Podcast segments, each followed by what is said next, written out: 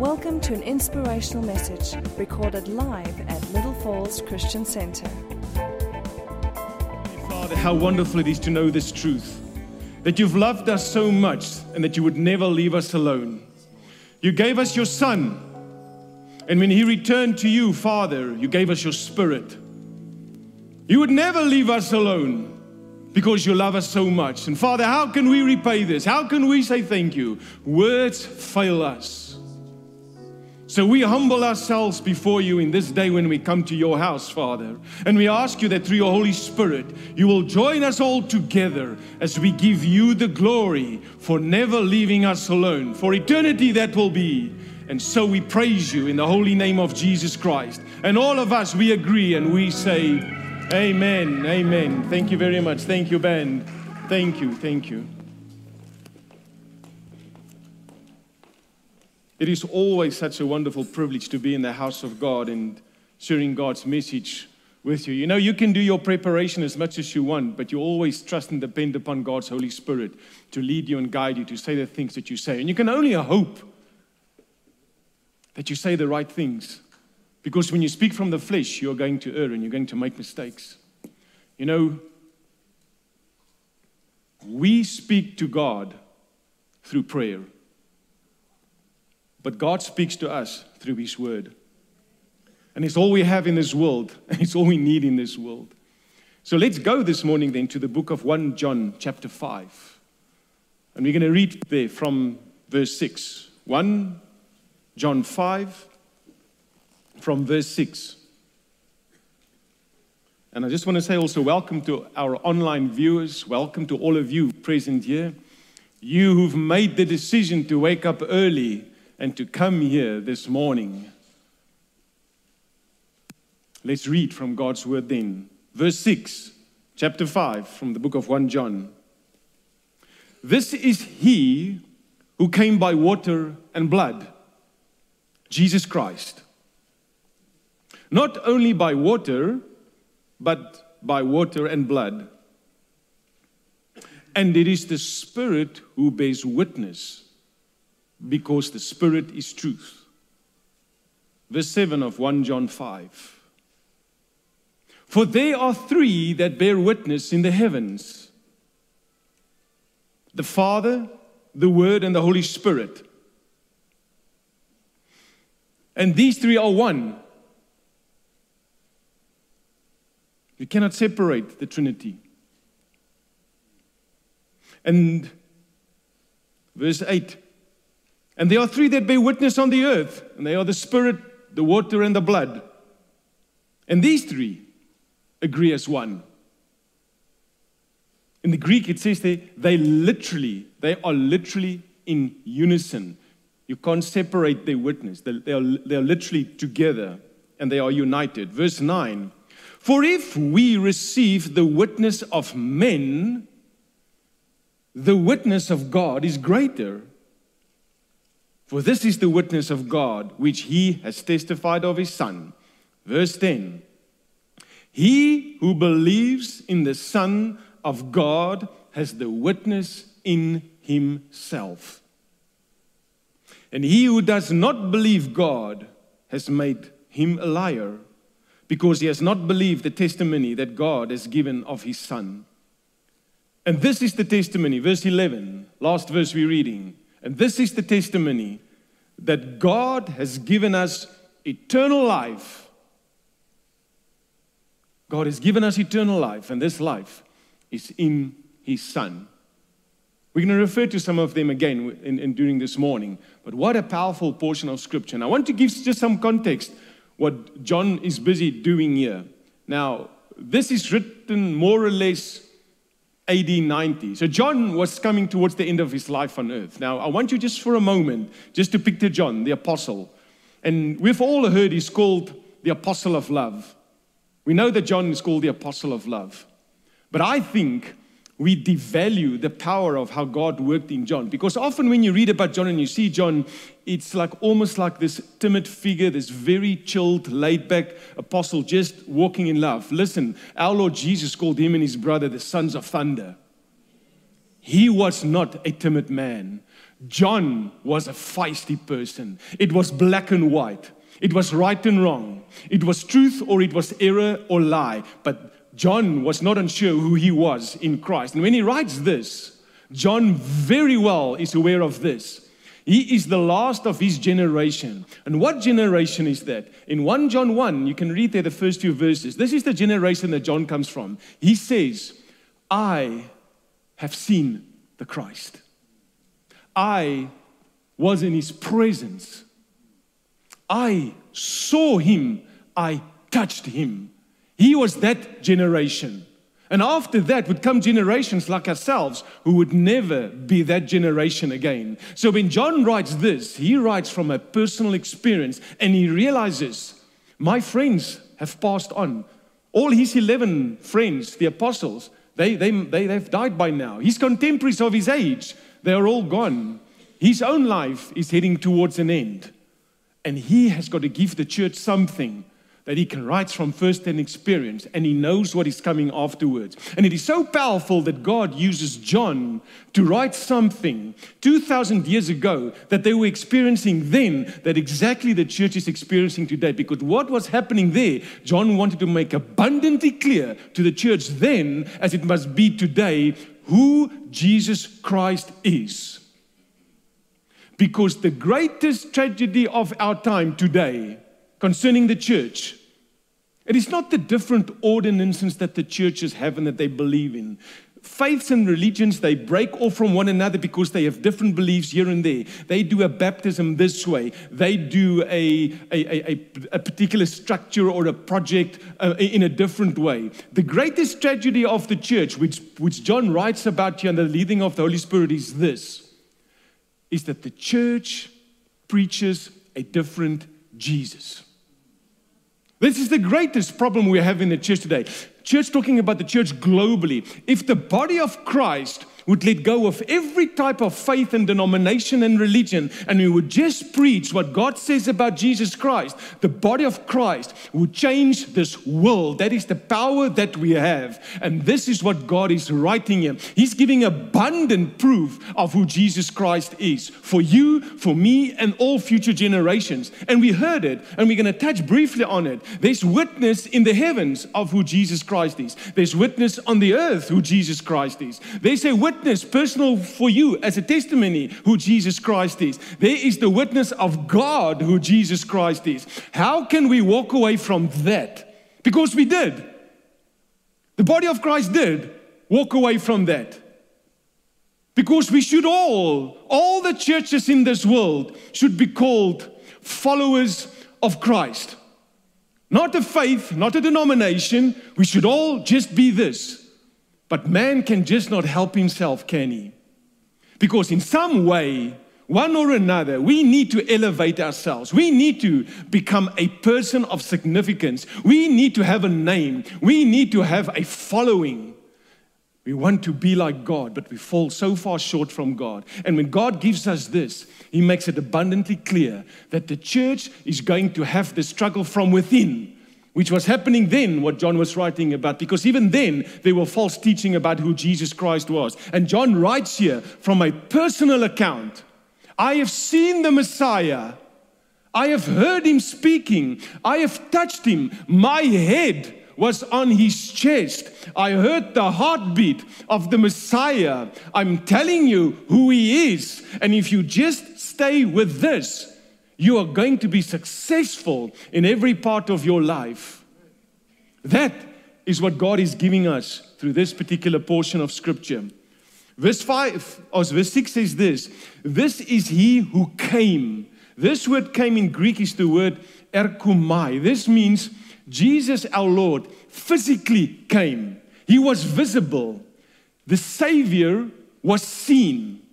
It's not just a story that is told, it's not just a book that is nice to read when you're feeling down. It's physically proven that he literally entered into this world. He could be seen. And John testifies of this. Verse 7 says this For there are three that bear witness in the heavens. Who are they? It is the Father, the Son. Well, first he talks here not of the Son, he talks about the Word Jesus, our Lord, became Son when he became flesh. In the heavens, he was always the Word. He was there since the beginning. John 1 says, In the beginning was the Word, and the Word was with God, and nothing was formed without the Word. And the Word, listen, the Word became flesh. He's always been in the heavens. And the Father testifies to this. He calls him the Word. He's been there right with him. The Holy Spirit in the heaven testifies of him. The Holy Spirit gave us this. The Holy Spirit is the written word. He inspired it. So in the heavens, there is no doubt who Jesus was. The angels in the heavens knew long before he became um, flesh, they knew who he was. For our benefit, he came to the earth. That is the evidence and the witness that is in the heavens. And now we read in verse 8 and these three bear witness on earth it is the Spirit, the water, and the blood. The Spirit gives evidence of who Jesus is when we are saved. That is the evidence that we have. He's in us. You can't confess or believe in Christ and say that you believe in Christ if it is by your own way. It is only by the Holy Spirit. And then the water and the blood. And there's been much contention about this. What, what, does the water and the blood represent? Listen, you have to understand this. You can never separate the baptism from Jesus Christ. And when it's spoken about water, you always have to look at the baptism. And people sometimes misunderstand the baptism. I don't want to talk about baptism too long, but I do want to clarify things concerning the baptism. Jesus himself didn't need to be baptized because he was sinful. His baptism is the baptism of salvation. He was the example. All of us must be baptized into Christ because he is the example. We can do nothing in this world. We have no one to follow except there is an example. If children obey their parents and do what they are supposed to do, it is because they have an example. If you go to work, you've got a job description which tells you what you must do. You have an example to follow. Jesus Christ is our example through baptism. That is why we do get baptized. And it's not an immersion that is just doing it because it is nice to do. It is an immersion because Jesus, our Lord, through his baptism, was already pointing towards his future.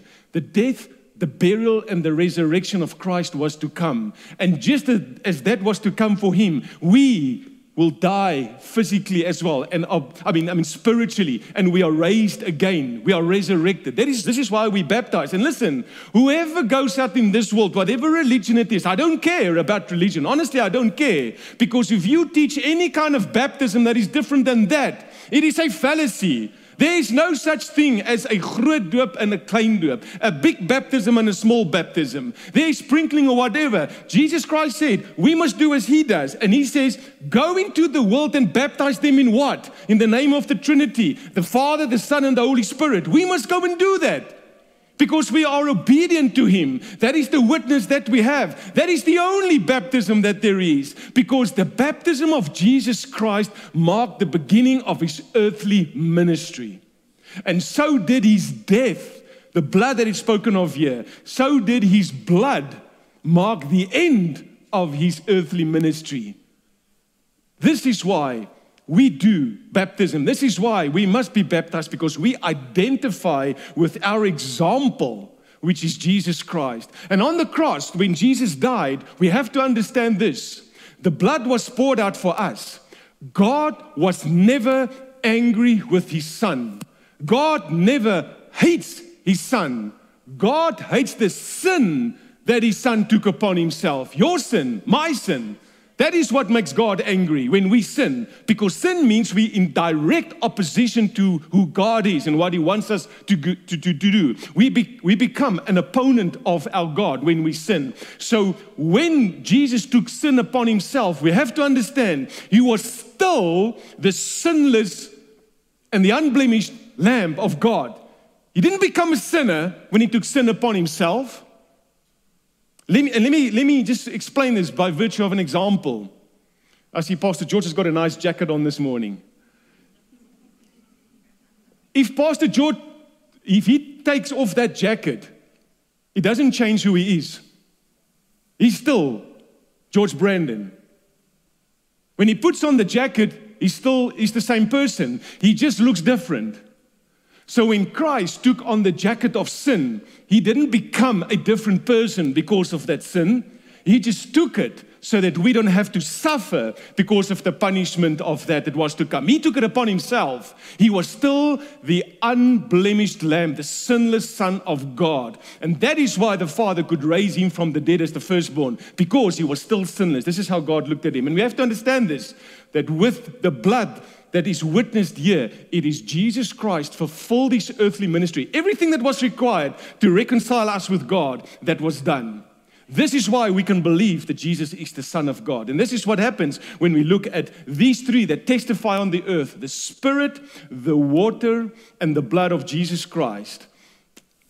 And then it says, all three, these witnesses, they agree as one. They agree as one. What does this speak of? Of unity. Unity. If there's no unity in the body of Christ, we're not going to stand.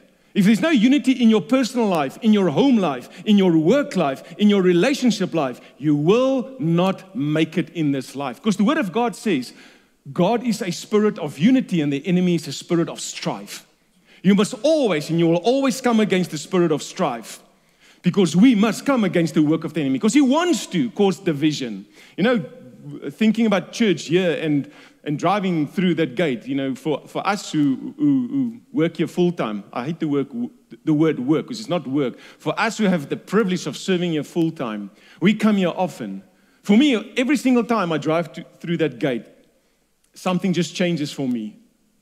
I enter God's domain, his ground here. There's something that's just different. And when I look at the people when they come here in the mornings and in the evenings on a Sunday, and even on a Saturday prayer meeting, you just see the smiles. You see people going and hugging. And I know we are supposed to keep some kind of distance, but people don't care about that distance. And I love it about the body of Christ. We will not be separated from what we do best. Paul says, I greet you with a brotherly kiss. Now, please, all the men, take that very carefully. Wives, watch your husbands. Please, watch your husbands. But you know what I'm getting at? We as Christians, we are a happy bunch of people, and we should be. We should be. When people come into this place, I see it. I see they hug one another and they're asking how they're doing. You see smiles beyond the mask that we are wearing because the smiles lit up to the faces. And it's because here they experience the unity. Whether people are going through difficult times or hardship and they're suffering, we here to pray for and we can relate to it and we resonate with this and we care for one another and lift up one another in prayer. This is what happens here. This is the power of unity. And I don't want to criticize, but I will say this because I cannot understand. I honestly, I cannot understand. Why would you still want to be at home? Why would you not want to come to the body with the body? Into the house of God. I know people may have their reasons, you may have legitimate reasons, whatever that is, but I but I know that there are many people who are still in the comfort of their own lives do not come here. I don't understand this. You rob yourself here. And they, and they think, and it is said out there, and, I, and, it's, and it's frightening how the reasoning of people goes, because I read some of them worldwide in the church circles, the online churches nowadays. They justified in saying, but no, but we are the body of Christ. In my home, I am the body of Christ. I am the church. I am the church. This is what they say I am the church. I am telling you, you're fooling yourself. You're fooling yourself because the church is never the individual person. Because if that was the case, what is this? Why would we do this? In the Old Testament, God even proved the power of unity. He called up Israel three times a year. They had to go up to Jerusalem, to the temple, during three feasts. Even where they were staying in their different regions. In the Old Testament, this was before the new covenant. Even then, God made it very clear that the convocation, the holy convocation of people, the, the gathering of the people, the fellowship of the saints was still needed for the body of Christ. Because three times a year during the feast of Passover, Pentecost, and Tabernacles, all of Israel would go up to Jerusalem, all of them.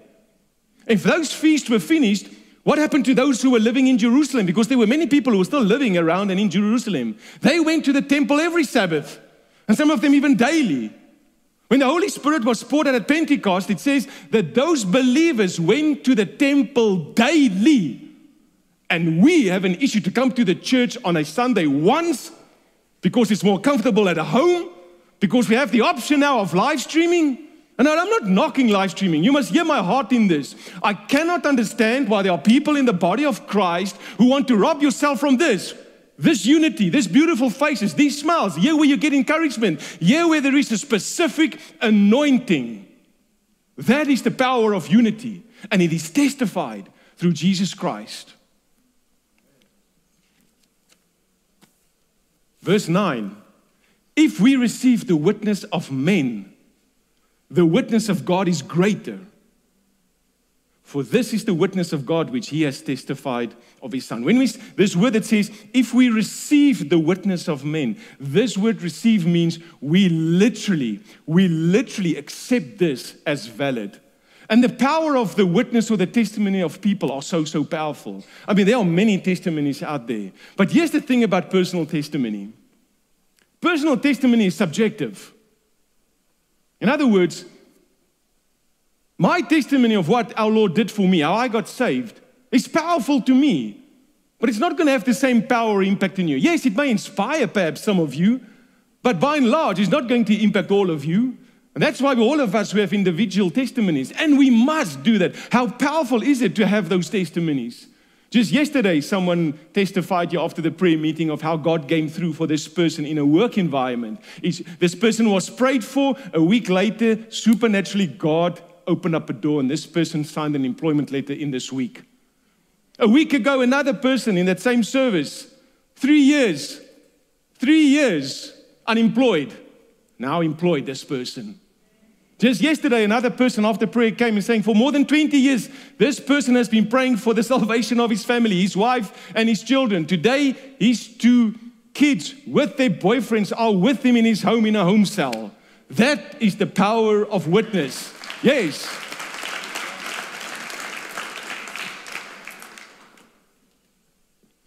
But in the Bible, there was only one David, there was only one Moses. There was only one Daniel, one Rebecca, one Naomi. Their individual testimonies were all put together in this because this all points to one thing only. It points to the work of God that comes through Jesus Christ that brings us that breakthrough, that we know that we know that we are saved. God's witness. Now, God talks about now there's, there are witnesses of men, and mankind, in other words. But then there's God's witness. God's, God is saying to us that even if we add up all the testimonies of all men and women in this world, of all the ages, and we put them all together and we take it away, this will still be enough for us to believe. Because God's witness still supersedes all of this. And we have to understand this about witness. And this is the thing that I really want to get to the two main points for this morning concerning witness. Because we get it wrong. I do believe we get it wrong with witnessing because God doesn't need us to witness. He doesn't. He doesn't need us to witness because God's word already testifies of this. But then why do we go and witness? Because for some unknown reason, the people in this world would not believe God's word. They would believe you. They would believe your testimony. They would believe your witness. The power to testify lies within you. That for some reason, an unbeliever, a backslider, a lukewarm person will believe what you say about this word. They wouldn't believe this word. That is the power that lies within testimony. God doesn't need our witness, He doesn't need it. The world needs it, so God needs us to witness. The single biggest reason, the single biggest reason why witnessing fails why witnessing is not successful amongst the churches. Only one reason. We go and we want to tell and we want to convince the people of our faith, of our belief, and of our religion. We want to convince them to change their opinion and follow ours. The church is not called to go and witness about your faith and your religion. You are called to go and witness about Jesus Christ. Him alone. Him alone. No one else. Faith didn't save me. I'm not a follower of faith or belief. Faith is not my life. Religion is not my life. Jesus Christ alone is my life. Without Him, if He's taken out of the equation, I have no faith. I have nothing to hold on to. Jesus Christ alone is my life. This is the power of what witnessing is. And we have that inter- internal witness, which is the Holy, which is the Holy Spirit. I cannot say that. I cannot say that Jesus Christ is my Savior, except it is that I am saved. Because when I was saved, the Holy Spirit, He awakened that in me. He stirred and bubbled it in me that I can't keep it quiet. And so it is with you. Your witnessing is only as powerful as what you share about who Jesus Christ is. Stop even thinking of convincing other people that their faiths are wrong. That's the total wrong approach. Show them who Christ is, show them who Jesus is. Who is the Jesus Christ that you are witnessing out to the world without even opening your mouth? That is what is going to touch and change the world. We must first, I wrote this point here, we must first become like Jesus before we can tell the world about Jesus. And this is where the body of Christ fails. And this is a lesson for all of us to learn. You don't, you don't just get this one day, you start living it. And Christ must be seen in you. I know I, I've slipped up badly in this week. You know, we often have to go to the Department of Home Affairs as pastors because we have to submit documents. And if you work at the Department of Home Affairs, please tell us. We would like to um, have some kind of inroad to help us with certain things. We love you. We love our government agencies because we always need them. But when you go there, and for me, for the upteenth time, I was faced with a situation that the systems were down. So I drive there and I drive back. And as I was there that morning, there were about five ladies sitting there, very friendly, I must say. I, I, do, I, I, do give them credit for that. We've got very friendly staff there at the Roodepoort Home Affairs. And I asked them to help, and they said, Oh, no, sorry, Pastor, the systems are down. And I said, Okay, well, now when do you think it is coming up? Oh, no, it's been down since yesterday. And I knew that was my ticket out of there. but as I got to work, I realized this I missed an opportunity. There were sitting five ladies there, and I could have just prayed for them. I could have prayed with him to let the system come up. I was so frustrated because of that. I let an opportunity go. It was an ideal opportunity for me to witness, to be a witness in whatever way it is. Just pray a prayer of encouragement. Just say, No, well, we pray that in Jesus' name the systems will come up now. And I did pray that prayer when I was here, but not there. and God answered my prayer because one of my colleagues went late in the week and he, put, he, he submitted my book and everything was accepted. So God does answer prayers. But here's the thing we must become like Christ first before we tell the world about Jesus Christ. 1 John 5:10 says this, "He who believes in the Son of God has the witness in himself. He who does not believe God has made him a liar." Oh, when I read this, I stopped. I couldn't read further. To think that there are people who are actually calling God a liar. Because when we deny Jesus Christ, we, we, we, we reject this word here. We call God a liar. Wow. How dare we call God a liar? I think for us as Christians, it is a frightening thought. I know I'm full of sin and I'm riddled with sin, and I have got salvation only by God's grace. And I thank God that He's poured it out and that I have received it, as I know you have done as well. But to call God a liar? We can never deny what is in this book, even if you're an unbeliever. All that they do, they just reject what is in here, but we can't deny the truth is still the truth. But there are people who call God a liar when they do not believe that Jesus Christ is his son. And Jesus, our Lord, equated this to you are then children of another father, your father, the liar. He says, the devil. You're, the, you're, you're children of your father, the devil, because he's the father of lies. He's been a liar since the beginning.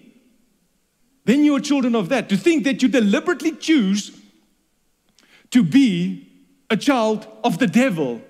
And you must never underestimate the power or belittle who the devil is. Listen, in this church, we've always been very clear. We will talk about the devil, we will expose him and tell him who he is. Because we need to know. You need to know who your adversary is. You need to know because he's God's adversary. We can never, make these jokes, and, and, and, and, and, I, and, I, and I truly, I, I shrink when I see pictures of the devil with a fork and with his horns. He's walking around us. We must never treat him lightly. Of all the evil written in God's word, he's the only one God speaks of as a God. The only one, he's the God of this world. That is how serious our God treats the devil. He's the God of this world, not given to him, but he took it by sin When we sinned, He took that. He became the owner of that. And He's got it all in His hands. This is why we've got the authority to take it back from Him. The believer doesn't have to fear that. But listen, we've got to be very clear who the devil is. In the churches worldwide, it is a shocking fact that less than 10% of churches preach about these four topics. I've said it before, and I will say it again because we must wake up to this. Less than 10% of churches in the world preach about the devil, about hell, about salvation, and about repentance. What are you preaching then if you don't say these things? If we don't know who the devil is, how do we know we're going to overcome him? Why do we, how do we know there's an adversary? There's someone who wants to steal our eternal life that we have through Christ. We have that victory in Christ Jesus. You better know there's an enemy out there. And he hates this word. Somebody said this, and it's very true. The two very books, the greatest books in the Bible that the devil hates, is the book of Genesis. Because there he is exposed as a fraud, a deceiver. And it's the book of Revelation that he hates. Because there it is said what's going to happen to him. He's going to be cast into the lake of fire. That is his end and his destiny for us who believe through Christ Jesus alone that is going to happen. We cannot be silent about this.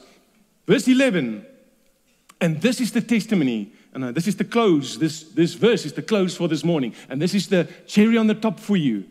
And this is the testimony that God has given us eternal life, and this life is in His Son. Of all the witnessing, Paul writes here, through the leading of God's Holy Spirit, the witnessing in the heavens, the witnessing that's on the earth, your personal witnessing, God's witnessing, the internal witness that we have. All of this points to one thing. We have what the world do not have. We have eternal life. You only get eternal life through Jesus Christ. If you believe that Jesus Christ is the Son of God, you have eternal life. And this you must understand. This is what this verse says. You don't get eternal life when you die and go to the heavens, it is now yours already. You possess eternal life. You must understand this, child of God. You have something in your possession that the world cannot take away from you. If you believe that Jesus Christ is Lord of your life, you possess something no one can take away. Death is not going to take that away. No one is going to take that away. A price was paid for eternal life. Why do we need eternal life? Because we are dead without it. We are lost without it. We cannot be with God without eternal life. Eternal life is ours. And today I want you to understand this. Never ever again think of eternal life as something connected to time. It's got nothing to do with time. Eternal life is all about one thing quality of life. Your life is going to change when you go to the heavens. But you're not going to get eternal life then. You are just going there. Right now, you possess it. It is yours. Difficult situations, that boss who is harassing you, that relationship that is a problem, that addiction that you are struggling with, nothing of that can take away eternal life from you. It is yours in Christ Jesus. It is a gift. This is the testimony that we have that if we believe in Jesus Christ, I have eternal life already. It is in me. No matter what the government says, no matter how they want to pollute the word of God, no matter what ordinances they want to bring into the church, I and you have eternal life and it is mine forever because I believe that Jesus Christ is the living Son of God. All the testimonies and the witnesses in God's word points to it. It is yours. Hold on to it. You cannot lose it unless you walk away from God. But it is yours because Jesus Christ has paid the price. What a treasure we have. What a treasure we have. And closing off with one example, how sad it must be then for that man, the rich young ruler, when he came to our Lord Jesus Christ and he said, How can I obtain eternal life? What must I do? What must I do? He was wealthy. He thought he could possess it through possessions. He wanted to do anything to obtain eternal life. And God said, You must empty yourself. You must give away. You don't get it because of, you get it in spite of. This is the power of what that testimony is. Our Lord says this the wages of sin is death, but the gift of God is eternal life. Everybody says this. Say this with me. I am, I am. a child of God. I believe, I believe. that Jesus Christ is the living Son of God. I possess eternal life. Let's give the Lord a praise offering. Let's stand.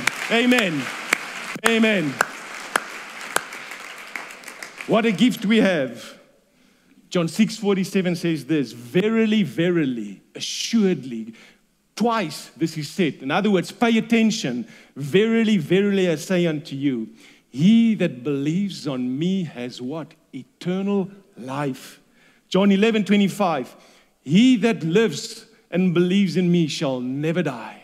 Child of God, you go out today, never ever doubting again. Whatever the world throws at you, you already possess eternal life. You already possess it. And this is what's going to happen with all of us when we meet up. Our lifestyle is going to change going into the heavens. But now already, I live this life knowing I have eternal life and you have it as well. Let's raise our hands to the heavens.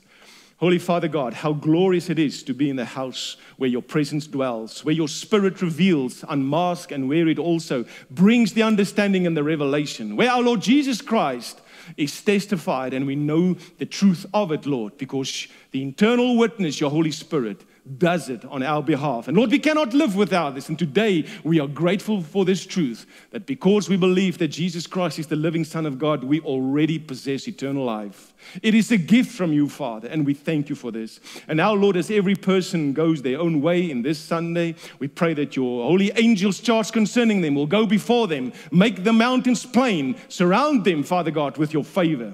For the grace of our Lord Jesus Christ, the love of God the Father, and the fellowship of your Holy Spirit be with each one of us forever and ever. And this we thank you in the holy name of Jesus Christ. And all of God's people say, Amen. For more teachings like this and other material, please visit our website at www.littlefallsonline.com.